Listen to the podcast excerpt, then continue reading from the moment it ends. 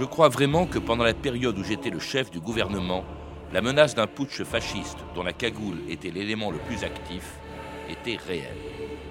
Léon Blum.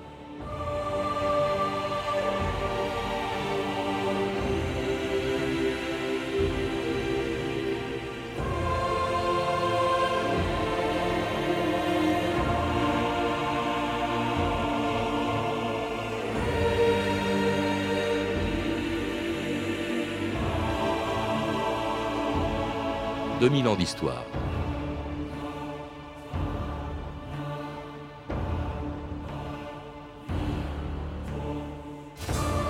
On l'appelait la cagoule, mais son vrai nom était le XAR, le comité secret d'action révolutionnaire.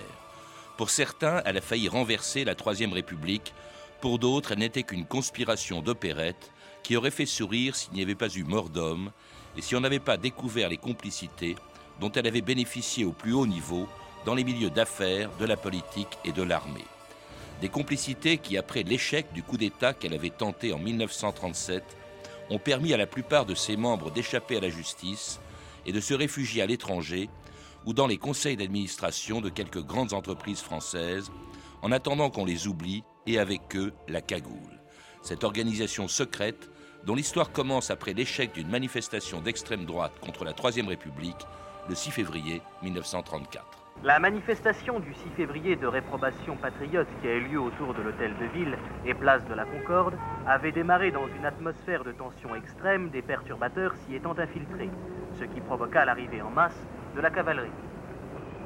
Des actes d'une violence inouïe ont déclenché l'arrivée des fusils mitrailleurs. C'est tard dans la nuit que cette manifestation fut maîtrisée. On déplore 12 morts et des centaines de blessés. Frédéric Monnier, bonjour. Bonjour Patrice Gélinet. Alors dans un livre publié il y a quelques années, Le complot dans la République, vous évoquiez toute une série de complots contre la Troisième République et parmi eux celui de la cagoule dont l'histoire commence, dites-vous, au lendemain des manifestations du 6 février 1934, ces émeutes auxquelles ont participé des organisations d'extrême droite, et c'est d'ailleurs de l'une d'entre elles, l'organisation royaliste Action française, qu'est née la, ou plutôt, la cagoule, pardon, ou plutôt de dissidents de l'Action française. Alors c'est tout à fait le cas. Euh, au lendemain du 6 février 1934, euh, des émeutes qui ont fait une quinzaine de morts, rappelons-le, eh bien, il est question de dissoudre éventuellement un certain nombre de ligues, euh, ligues d'extrême droite ou ligues nationalistes. C'est cette menace de dissolution qui encourage un certain nombre d'activistes dans ces ligues à se tourner vers ce qu'ils nomment eux-mêmes les organisations occultes. Alors cela dit, euh, la première des ligues d'extrême droite à être dissoute au début de l'année 1936, avant l'arrivée au pouvoir du Front populaire, c'est l'Action française. Et c'est de l'Action française que sortent, je dirais, les dirigeants du futur comité secret d'action révolutionnaire. Alors ces dirigeants sont aussi des gens déçus par les dirigeants de l'action française. Ils considèrent qu'ils sont un peu trop timorés, qu'ils auraient pu prendre le pouvoir le 6 février 34, qu'ils ne l'ont pas fait. Et ils créent d'abord, avant de créer la cagoule, ils créent une petite organisation groupusculaire. C'est le Parti national révolutionnaire. C'est une dissidence de l'action française, de la 17e section exactement des Camelots du Roi, c'est-à-dire l'organisation armée de l'action française, qui crée donc d'abord le PNR. Ça n'a pas été un mouvement très important, Frédéric Monnier. C'est un petit groupuscule, dénoncé d'ailleurs et exclu de l'action française ensuite par Charles Maurras euh, dès le printemps de l'année 1936. Parti national révolutionnaire ou Parti national révolutionnaire et social. Euh, on est dans un contexte euh, d'exacerbation des tensions politiques, euh, tension sociale aussi face à la montée du Front populaire. Et ce qui c'est, ça contribue, hein, ce climat contribue largement à euh, ce que dans l'action française, mais aussi au sein d'autres groupements euh, nationaux, comme les Croix de Feu, eh bien, un certain nombre de gens décident de former des petits groupes euh, prêt à passer à l'action. Oui, un parti national révolutionnaire et ses petits groupes qui se transforment donc en organisation secrète, le comité secret donc d'action révolutionnaire, le XAR, le vrai nom de la cagoule. Nous ne tirerons plus rien de cette république. Elle est pourrie de l'intérieur et elle vient de le prouver. Et grand temps. De s'en débarrasser, vous voulez dire? Aujourd'hui, 15 juillet 1936, en présence de tous mes compagnons, conscient de l'étendue des devoirs qui m'incombent pour sauver la France de l'empire des Juifs et des communistes et lui redonner son lustre éternel, je jure solennellement d'obéir aveuglément aux ordres qui me seront donnés par les autorités du mouvement. Je jure également que mon silence garantira la sécurité de celui-ci. Dites, je le jure. Je le jure. Tu l'as juré. Dites-moi, organisation, un nom tout de même. Bien sûr que vous allez vous empresser d'oublier dès que je l'aurai prononcé. Nous sommes le comité secret d'action révolutionnaire, XAR. Vive les camelots du roi, ma mère, vive les camelots du roi. Ce sont des gens qui se foutent des lois. Vive les camelots du roi. Et vive le roi. À bas la République. Et vive le roi. La gueuse, on la pendra. Et si on ne la pend pas, on lui cassera la gueule. Et si on ne la pend pas, la gueule, on lui cassera.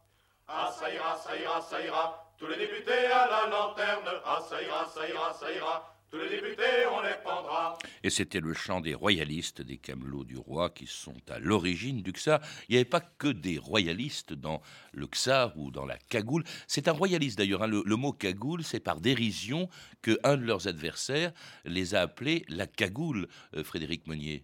Oui, c'est Maurice Pugeot qui, euh, dès l'été 1936, dans le journal L'Action française, euh, la Ligue avait été dissoute, mais le journal subsistait. C'est Maurice Pugeot qui met en garde euh, les adhérents fidèles, je dirais, à Maurras et au groupe dirigeant contre les tentatives de débauchage opérées par une cagoule.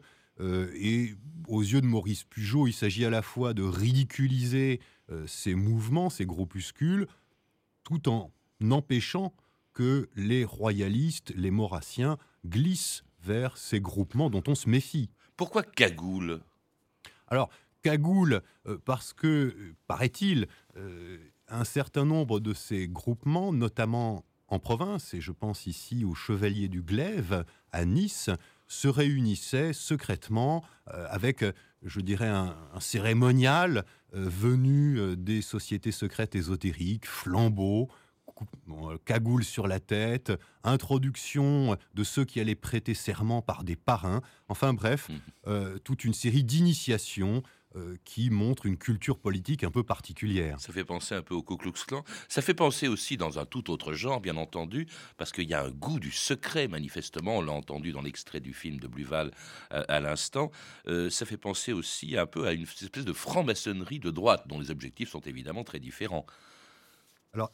Il est vrai que euh, le, le XAR a un objectif, euh, un certain nombre d'ennemis, un objectif anti-républicain, euh, des ennemis qui sont les juifs, c'est son antisémitisme, qui sont les communistes, euh, mais également euh, une hostilité très marquée vis-à-vis de la franc-maçonnerie. Mhm. Alors la franc-maçonnerie qui sert en même temps paradoxalement de modèle.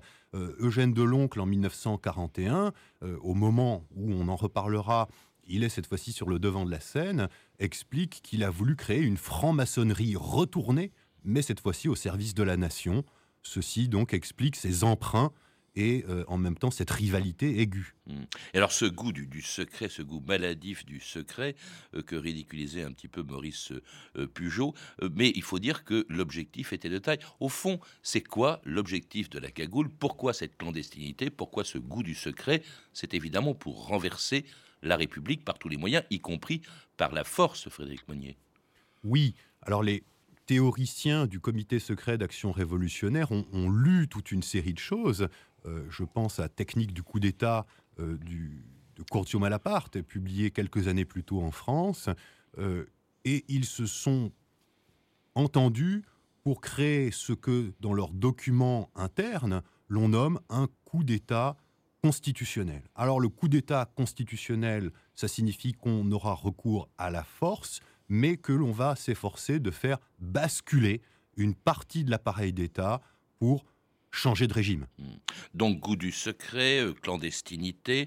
Euh, qui euh, composait la cagoule? C'était pas par définition un mouvement populaire. Dans le film de Bluval, le héros principal est quelqu'un qui n'est pas censé avoir existé, mais qui est un homme d'affaires qui rejoint la cagoule. Il y a beaucoup d'hommes d'affaires dans, dans la cagoule ou qui soutiennent ou qui financent la cagoule. Alors, il y a une bourgeoisie industrielle qui, dans le contexte des grèves avec occupation des locaux, qui sont les grèves de, qui se déclenchent à partir de mai 1936, qui atteignent, euh, je dirais, un, un point euh, maximum à l'été 1936. Dans ce contexte-là, la bourgeoisie industrielle est prête à soutenir des mouvements qui se présentent comme des mouvements d'ordre, des mouvements anticommunistes. Cela dit, à côté de cette bourgeoisie industrielle qui sert de bailleur de fonds, comme le montre Marcel Bluval dans son film, il y a aussi des classes moyennes, souvent des classes moyennes libérales ou des employés euh, qui se rallient euh, à des groupes que l'on leur présente comme des groupes secrets, des groupes d'autodéfense contre les rouges, contre les juifs qui gouvernent la France. Euh, et ces gens-là ne sont pas tout à fait du même milieu social. Euh, je pense que Marcel Buval, là encore, dans son film, tend à le montrer. Et puis alors, il y a aussi des militaires, des représentants de l'armée sur laquelle la cagoule, le XAR, compte s'appuyer, et dont d'ailleurs elle s'inspire dans son organisation. Dans trois mois, nous serons 5000, c'est largement suffisant pour s'emparer des rouages de l'État. Nous sommes organisés par escouade de 8. Des durs. Des gars qui ont fait la guerre, des anciens croix de feu, des gens de l'action française. Ces gens-là se connaissent 8 par 8 et ne connaissent personne d'autre. De quartier à quartier, de ville à ville, de région à région, personne d'entre nous ne sait rien des autres. C'est ça qui nous garantit des fuites jusqu'au jour J. Pour le reste, l'état-major est organisé comme à l'armée, tout est codé, quatre bureaux, et si dans six mois nous sommes 30, ce sera un maximum qu'il ne faudra pas dépasser parce que ces 30-là seront au courant de tout. Ben, ça m'a l'air parfait. Et l'armée? François, on a un maréchal. On l'a. Pétain? Non, Franchi l'Espéry. Pétain, c'est mieux. C'est pas faute de l'avoir approché, un pétain. C'est une couleuvre. Dès qu'il sentira le vent tourner, il viendra. Alors non seulement la, la cagoule compte un certain nombre de militaires, pour la plupart en retraite ou des anciens combattants de la guerre de 14-18, mais on vient de l'entendre, elle a le soutien de quelques militaires d'actifs, et parmi eux quand même un des maréchaux de la Première Guerre mondiale, Franchet Despérets. Pour Pétain, on n'est pas sûr, il a été approché par la cagoule, mais Franchet Despérets, lui, est beaucoup plus proche de la cagoule. Alors, Franchet Despérets, oui. Cela dit, les positions de Franchet Despérets, les positions politiques, sont notoirement réactionnaires. Euh, je pense que Franchet Despérets a davantage euh, joué le rôle euh, de, parrain pour, je dirais, cautionner ou laisser passer un certain nombre d'initiatives venant des dirigeants du XAR que autre chose.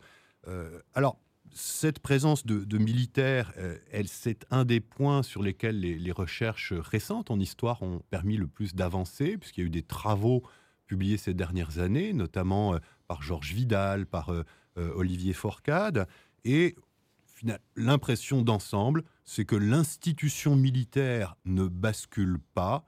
En revanche, il y a bien des militaires, on ne va pas donner de nom, peu, peu importe, euh, plus ou moins haut placés, qui, eux, sont sensibles à, au projet de la cagoule, voire développent en concertation ou en connivence avec elle, un certain nombre de réseaux qui sont des réseaux de surveillance du Parti communiste. Et qui inspire l'organisation de la cagoule, on l'a entendu, c'est vraiment très militaire, euh, c'est très cloisonné. D'ailleurs, la cagoule a un autre nom aussi, l'OSARN, organisation secrète d'action révolutionnaire nationale, et il y a des cellules, c'est la base, euh, regroupées en unités, en bataillons, en régiments, en brigades, en divisions, euh, et avec des gens qui ne se connaissent pas. On ne connaît que le sommet, mais on évite, par goût du secret, on évite de faire en sorte que tout le monde connaisse tout le monde.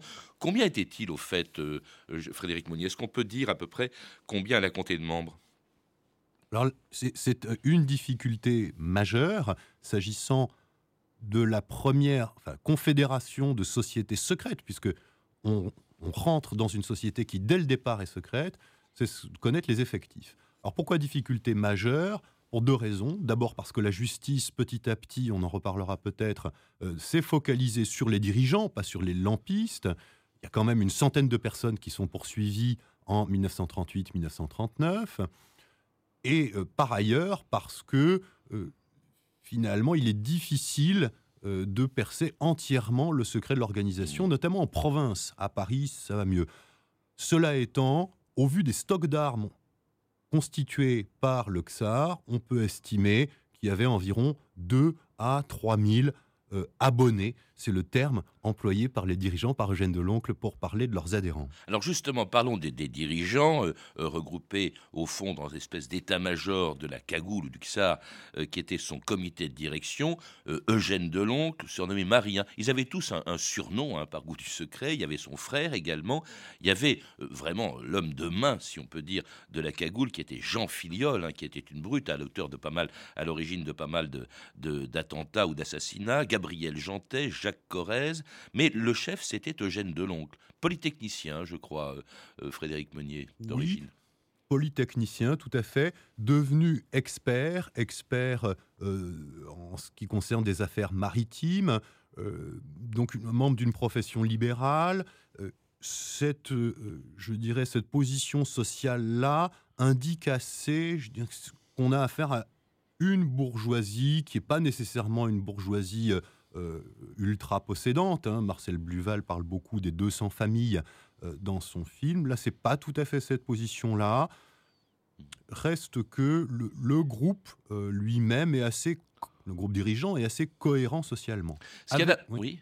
Pardon, avec des, expériences qui sont quand même variables. Hein. Dans le cas de, de Filiol, on sent bien qu'il y a une expérience. Des bases œuvres, voilà, l'exécuteur des bases œuvres qui a une expérience euh, de la Grande Guerre que l'on trouve chez une majorité de, de, cagoulards, euh, puisque on les recrute essentiellement dans le vivier des membres des ligues. Alors soit ils sont trop jeunes pour avoir fait la guerre, soit au contraire, ce sont des vétérans et des vétérans nationalistes. Alors, des armes aussi, ce qui a impressionné quand on les a arrêtés, c'est l'arsenal dont ils disposaient. D'où venaient ces armes? Vous citez beaucoup des pays évidemment sympathisants des projets de la cagoule, qu'il s'agisse de l'Italie fasciste, qu'il s'agisse de l'Allemagne nazie, euh, ou qu'il s'agisse de l'Espagne de Franco, qui, est sur le point d'arriver au pouvoir. C'est l'époque quand même, il faut le rappeler, où se déroule au même moment la, guerre d'Espagne. Et alors, euh, pour obtenir ces armes, par exemple, eh bien, la cagoule, euh, finalement, euh, participe à sa manière euh, euh, au pouvoir fasciste en Italie en, avec un assassinat qui a beaucoup impressionné. À l'époque, c'était en, juin 1937 de deux frères antifascistes italiens qui s'étaient réfugiés en France et qui sont assassinés par la cagoule. C'est les frères Rosselli. Oui. Oui, alors le, trafic d'armes est très dense et on est, vous l'avez dit, dans une France et dans une Europe où les trafics d'armes, avec la guerre civile espagnole, avec l'intervention euh, italienne, allemande et soviétique, où les trafics d'armes prennent des proportions euh, tout à fait inconnues jusqu'alors. Dans ce cadre-là, il y a un certain nombre d'armes dont se munit le XAR, le Comité secret d'action révolutionnaire, des armes venues, c'est vrai, euh, de l'Italie fasciste, des armes modernes, des armes venues également d'Allemagne via la Belgique, via Liège, euh, donc des, armes automatiques, hein, et aussi des armes françaises. Il faut bien dire qu'ils ont euh, soit pris, soit eu accès à un certain nombre de matériels militaires français. Euh, alors dans ce cadre-là, trafic d'armes connoté politiquement, il y a eu une demande des services secrets fascistes italiens, demande visant à éliminer physiquement, à assassiner les deux frères Carlo et Nello Rosselli, demande faite vraisemblablement au printemps 1937 une, scène que l'on voit dans le film de Bluval, qui avait aussi inspiré un film avec Jean-Louis Trintignant, euh, on s'en souvient, de, cette exécution d'antifascistes italiens en France. Il y avait aussi, on exécutait ce que les cagoulards considéraient comme des traîtres. Il y a eu l'assassinat de Léon Jean-Baptiste et de Maurice Juif. Également, le directeur de la Banque de l'Europe du Nord, qui était un communiste, Dimitri Navachine. Alors, beaucoup d'assassinats, hein. c'était vraiment un moyen d'action, euh, comment dirais-je, de la cagoule. Oui, le, recours là est, un recours euh, planifié, concerté, alors que ce soit pour des traîtres ou pour des, femmes, je pense à Laetitia Toureau, dont on pense qu'elle pourrait trahir, ou alors pour des adversaires. Euh, Navachine est trop proche d'un certain nombre euh, de dirigeants socialistes du Front populaire, et puis soit alors à la demande effectivement de puissances étrangères, dans ce cas l'Italie fasciste pour les frères Rosselli. Donc là c'est quelque chose de, planifié. En est d'accord. Alors des assassinats, et puis le 11 septembre 1937, deux attentats spectaculaires à la bombe qui allaient provoquer le démantèlement de la cagoule et l'arrestation de ses chefs par le ministre de l'Intérieur de l'époque, Max Dormois, un an et trois mois à peine après la naissance de l'organisation. À Paris, rue de Presbourg, l'immeuble de la Confédération générale du patronat français est en partie détruit par l'explosion d'une machine infernale. À quelques centaines de mètres de la rue de Presbourg, rue Boissière, un engin semblable explose presque au même moment au siège de l'Union des industries métallurgiques. Deux agents de police ont trouvé la mort dans ce double attentat. Je suis chargé de vous lire un communiqué de M. Marx Dormois. C'est un véritable complot contre les institutions républicaines qui vient d'être découvert. Les investigations de la sécurité nationale et de la préfecture de police ont abouti à la saisie d'un important matériel militaire. 20 mitrailleuses, 250 fusils mitrailleurs, des revolvers par milliers, des fusils de guerre par centaines, tout ce matériel étant abondamment alimenté en munitions. Police judiciaire. Monsieur Deloncle, si vous voulez bien nous suivre.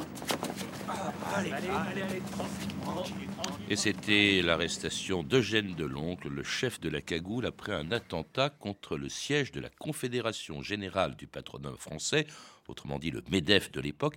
On a du mal à comprendre quand même, Frédéric Monnier, pourquoi cette organisation, soutenue par le patronat, en tout cas par certains patrons, s'en prend au siège du patronat?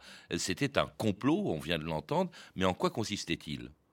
C'est un, complot qui joue sur les peurs partagées non seulement par certains militaires, on en a parlé, peur de, je dirais, d'un coup d'État insurrectionnel communiste, d'un noyautage communiste dans l'armée. C'est un complot qui joue aussi des peurs d'un complot rouge, d'un complot communiste au sein du patronat français. Vous voulez dire que, euh, au fond, en, posant des bombes devant le siège du patronat, la cagoule espère qu'on va en attribuer la responsabilité aux communistes Oui, parce que le patronat euh, français est, tout prêt à le croire. Enfin, il y croit déjà. Euh, je dirais que on sait, par exemple, que François Peugeot, pour ne pas le nommer, fait parvenir des notes très alarmistes au deuxième bureau de l'état-major, donc au service secret militaire, en 1937, avant cet attentat pour dire attention, il y a euh, dans mes usines de Sochaux et de Montbéliard des éléments communistes qui euh, perturbent les choses. Je crains que ça ne soit pire. Euh, donc, inévitablement, le calcul s'est dit voilà, eh bien, on va leur montrer que ça peut être pire. On fait ces deux attentats contre l'UIMM et contre la Confédération générale du patronat français, ex-Confédération générale de la production française, et c'est bien la preuve que tout le monde attendait dans ces milieux. Ça y est, les rouges passent à l'attaque. Et on espère ainsi que l'armée va intervenir. On fait appel aux militaires pour qu'il y ait un véritable coup d'État militaire. En fait, c'est ça. Oui, ou tout au moins pour que euh, l'armée cautionne une opération qui est présentée par Eugène Delon comme une opération de rétablissement de l'ordre. En 1941, alors que cette fois-ci Philippe Pétain est au pouvoir, eh bien, Eugène Deloncle euh, dit que clairement, il a prévenu un putsch communiste en 1937 et que grâce à lui, l'ordre a pu être maintenu. Enfin, il était bien placé pour savoir que les bombes, c'est la cagoule qui les avait déposées. Donc, vraiment, c'est une provocation. En réalité, euh, une tentative de coup d'État, de coup de force. Il s'est de prendre. D'ailleurs, les gens de la cagoule se réunissaient. Ils ont pris des armes cette nuit-là. Ils étaient sûrs que ce serait le grand soir de, de l'extrême droite pas du, tout, patatras, l'armée ne marche pas, euh, elle ne bouge pas, euh, la cagoule, les dirigeants de la cagoule se retrouvent derrière les barreaux, attendent un procès, d'ailleurs qui va attendre longtemps, puisque euh, jusqu'au déclenchement de la guerre, il ne se passe rigoureusement rien, comme si les responsables de la cagoule, qui ont presque tous été arrêtés, au fond étaient protégés. Le procès, c'est vrai, ne s'est tenu qu'en 1948. C'est donc excessivement tard, plus de dix ans. Euh, après euh, les premières arrestations fin 1937. Il y a deux temps dans, le, dans les poursuites. Il y a euh, un temps qui est celui, je dirais, de la fin de 1937 jusque dans les deux ou trois premiers mois de 1938, où là, le ministre de l'Intérieur, mmh. Marx Dormois, socialiste, pousse les choses parce qu'il y a un complot fasciste. À partir du printemps de 1938, avec l'arrivée d'Édouard Daladier à la tête du gouvernement, on sent que finalement l'enquête euh, est un petit peu euh, mise en veilleuse. Parce que justement, alors que Édouard Daladier mobilise le pays pour faire face à l'éventualité de la guerre, il semble malvenu que eh bien un certain nombre d'industriels qui produisent pour la défense nationale, un certain nombre euh, de militaires soient mis en cause, à tort ou à raison, dans cette affaire. Et alors, en 1939, la guerre se déclenche, on libère sous caution, enfin sous caution ou sous surveillance, certains responsables. C'est le cas de Eugène Deloncle, que l'on va retrouver d'ailleurs comme beaucoup de cagoulards dans la collaboration. Euh, Deloncle qui est à l'origine de la création en 1941 de la Légion des volontaires français contre le bolchevisme, la LVF, qui devait être envoyée se battre aux côtés des Allemands sur le front de l'Est. La Légion des volontaires français contre le bolchevisme s'est constituée. Sa première réunion a lieu au Vélodrome d'hiver. Monsieur Deloncle prend la parole. J'envoie à Vichy les généraux de division Lavigne, Delvin et Hasler, afin d'une part qu'ils se mettent en contact avec le maréchal et son gouvernement, et d'autre part qu'ils organisent le recrutement dans la zone non occupée. Si nous savons garder notre foi et discipliner nos efforts, saurons donner au monde étonné l'exemple d'une renaissance qui dépassera en grandeur toutes celles de notre histoire. Les amis, l'Europe est en marche, rien ne l'arrêtera. Des bureaux d'engagement ont été ouverts aussi bien en zone occupée qu'en zone non occupée. Le bolchevisme battu fera l'Europe unie. Et c'était une archive de 1941 avec l'unique enregistrement de la voix d'Eugène de l'Oncle, hein, euh, l'ancien chef de la cagoule, devenu collaborateur comme beaucoup de, de cagoulards. De. Ce qu'on ignore aussi, c'est que un certain nombre, quelques-uns d'entre eux, beaucoup moins nombreux, ont rejoint la France libre. Frédéric Meunier. Oui, il y a eu effectivement un partage et encore plus des partages successifs. Euh, certains, comme Maurice Duclos, euh, ont rejoint Londres par patriotisme, euh, par attachement euh, au nationalisme, un nationalisme conséquent, euh, dirais-je. D'autres, effectivement, se sont illustrés aussi à un moment ou un autre dans la résistance. Alors, le cas de l'oncle... Il y a des collaborateurs, alors en revanche, de l'oncle Collabo, Darnan, qui était cagoulard aussi, bien, hein, bien entendu, chef de la milice. Alors, il y, a, il y, a, des itinéraires complexes. Le cas de l'oncle lui-même est un cas emblématique. Il se dirige, on vient de l'entendre, du côté de l'ultra-collaboration. Et puis, à partir de la fin 1942, début 1943, on sent qu'il a euh, envie d'amorcer un virage, comme d'autres Français à l'époque d'ailleurs, euh, un virage en direction euh, d'Alger, que ce soit le général Giraud ou le général de Gaulle. Puis, c'est le moment où il est abattu par la Gestapo, on, ne sait pas ce, qui serait devenu par la suite. Euh, ce qui est extraordinaire, c'est qu'on a attendu encore 48, longtemps après la libération, avant de faire leur procès. finalement, ils n'ont pas eu grand-chose, tous ces anciens euh, cagoulards. La plupart, d'ailleurs, avaient fichu le camp. On en a retrouvé plus tard, ça fait un beau scandale, euh, dans les conseils d'administration d'une grande entreprise de cosmétiques qu'on ne nommera pas. Oui, il n'est pas utile de la, de la nommer. L'Oréal, par exemple. Par exemple. c'est vrai qu'un certain nombre ont fini leur euh, ont fini leur carrière à l'étranger euh, très tranquillement. Euh, notamment en, Espagne. Hein. Le, fait est tout à fait connu, mais il n'a été publié que plus tard. Ils ont inspiré aussi peut-être un peu l'OAS, hein, qui s'est inspiré de la même organisation, du même principe du secret et de l'organisation armée. Il y a d'ailleurs un ancien cagoulard qui s'est retrouvé également dans les rangs de l'OAS. Alors il y a le docteur Félix Martin, qui lui fait en quelque sorte la transition à lui tout seul euh, de ces pseudo-guerre civile d'avant-guerre, d'avant Deuxième Guerre mondiale, jusqu'à la guerre d'Algérie. Ça, c'est vrai. Merci Frédéric Pedier. Pour en savoir plus, je recommande la lecture de votre livre, Le complot dans la République, stratégie du secret de Boulanger à la cagoule, un livre publié aux éditions La Découverte en 1998. Vous êtes également l'auteur d'un livre sur le Front populaire, édité en poche à la Découverte dans la collection Repères. Je signale également une journée d'études à laquelle vous participerez samedi 7 février qui aura pour thème l'attentat politique de l'actualité à l'histoire. Elle se tiendra à l'Université de Paris 1, 12 place du Panthéon, dans le 5e arrondissement. Vous avez pu entendre des extraits du téléfilm À droite toute de Marcel Bluval qui sera diffusé sur France 3 ce dimanche 8 février à 20h35 et qui est déjà disponible en DVD, édité par France Télévisions Distribution et la compagnie des phares et balises, ainsi que deux archives pâtées de 1934 et 1937 issues du journal de votre année, disponible en DVD aux éditions Montparnasse. Vous pouvez retrouver ces références par téléphone au 32 30, 34 centimes la minute ou sur le site franceinter.com. C'était 2000 ans d'histoire, la technique Lidwin Caron et Arnaud Chapat à Paris et Jean-Patrick Zografou de France Bleu Vaucluse à Avignon avec lequel nous étions en duplex. Documentation et archives Emmanuel Fournier, Clarisse Le Gardien et Franck Olivard, une réalisation de Anne Kobilac.